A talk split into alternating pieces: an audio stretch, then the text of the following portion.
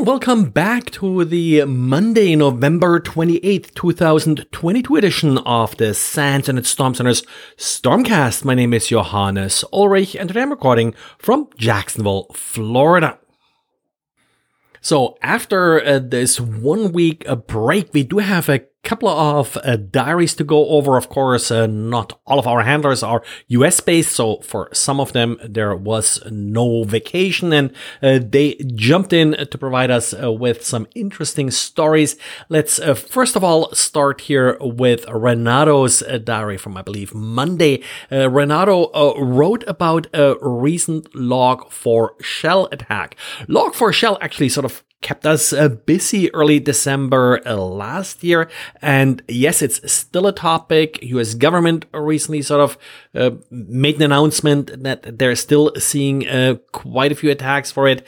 The attack that Renato saw wasn't so far uh, special in that it did use the Nashorn JavaScript scripting engine in order to then use JavaScript code to then set up a reverse shell. Now, why Nashorn and why JavaScript? JavaScript, of course, now is different from Java. The log for J vulnerability was a Java vulnerability, but the Nashorn uh, JavaScript engine is created by Oracle and included uh, in the Java development uh, kit. So uh, that way, you know, you have it available. It uh, fits into Java, and that's why attackers in this case likely used it. For more details, including code snippet, well, uh, see Renato's post, and of course, links will be in the show notes. And one thing about uh, phishing or a lot of malicious emails in general is that hackers uh, try to create a sense of urgency. Uh, that usually is used to get users uh, to click on links without really sort of thinking through uh, what they're actually doing here. And in this case that Xavier covered, well, it started with the normal uh, rules that a, a your email uh, account is going to get deleted if you're not going to log in now to update it.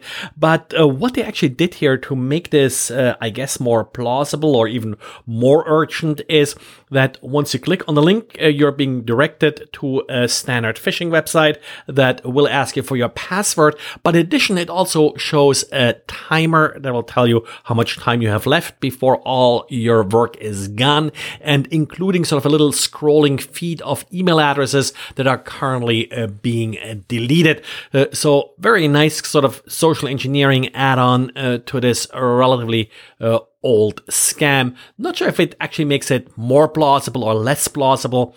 To me, it would make it less plausible, uh, but then again, um, maybe for other users, this will actually work. We have been talking a lot about uh, IoT uh, vulnerabilities and uh, with that, by extension, all the sort of industrial control system uh, vulnerabilities. Microsoft now has an interesting uh, blog post uh, that highlights one particular issue here, and that's the Boa web server. Um, you may have not heard about it, but it is quite commonly used in these kind of systems. It's one of those very small footprint web servers, and that's why it's sort of of uh, popular and uh, well, like similar web service, it does have not only a number of vulnerability, but also hasn't really been maintained since 2005. It was officially discontinued in 2005, uh, but is still heavily used in IoT devices. And uh, Microsoft is pointing out how this has been used in a few attacks against the critical infrastructure uh, this year. So if you are responsible for this uh, kind of uh, systems, then definitely double check, uh, make sure that you're not exposing that web server.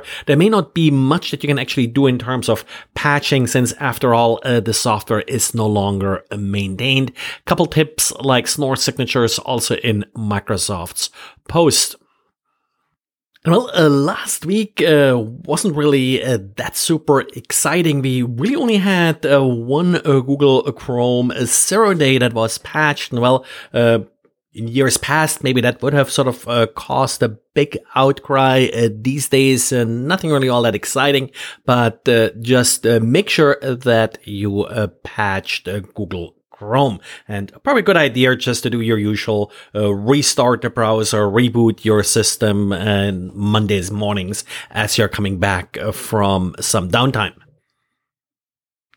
And then interesting post by security company Cyber Cybervelia looking into some of the risks of smartwatches. Here in particular, the Bluetooth low energy uh, protocol being used by some of these uh, smartwatches. The risk here is that due to insecurities in the protocol and implementation issues, it is uh, possible uh, to essentially uh, spoof messages that are being sent to the smartwatch that will appear like uh, they are essentially SMS messages or such uh, sent by the phone or however you're connecting uh, the smartwatch.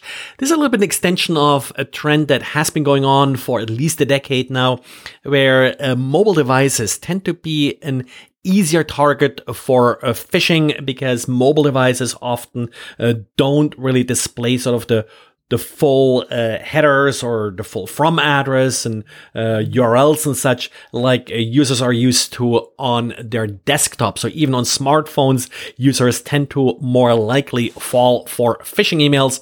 Well, uh, this of course is even worse with the tiny displays of smartwatches and maybe something to include in your uh, cyber awareness uh, demonstration.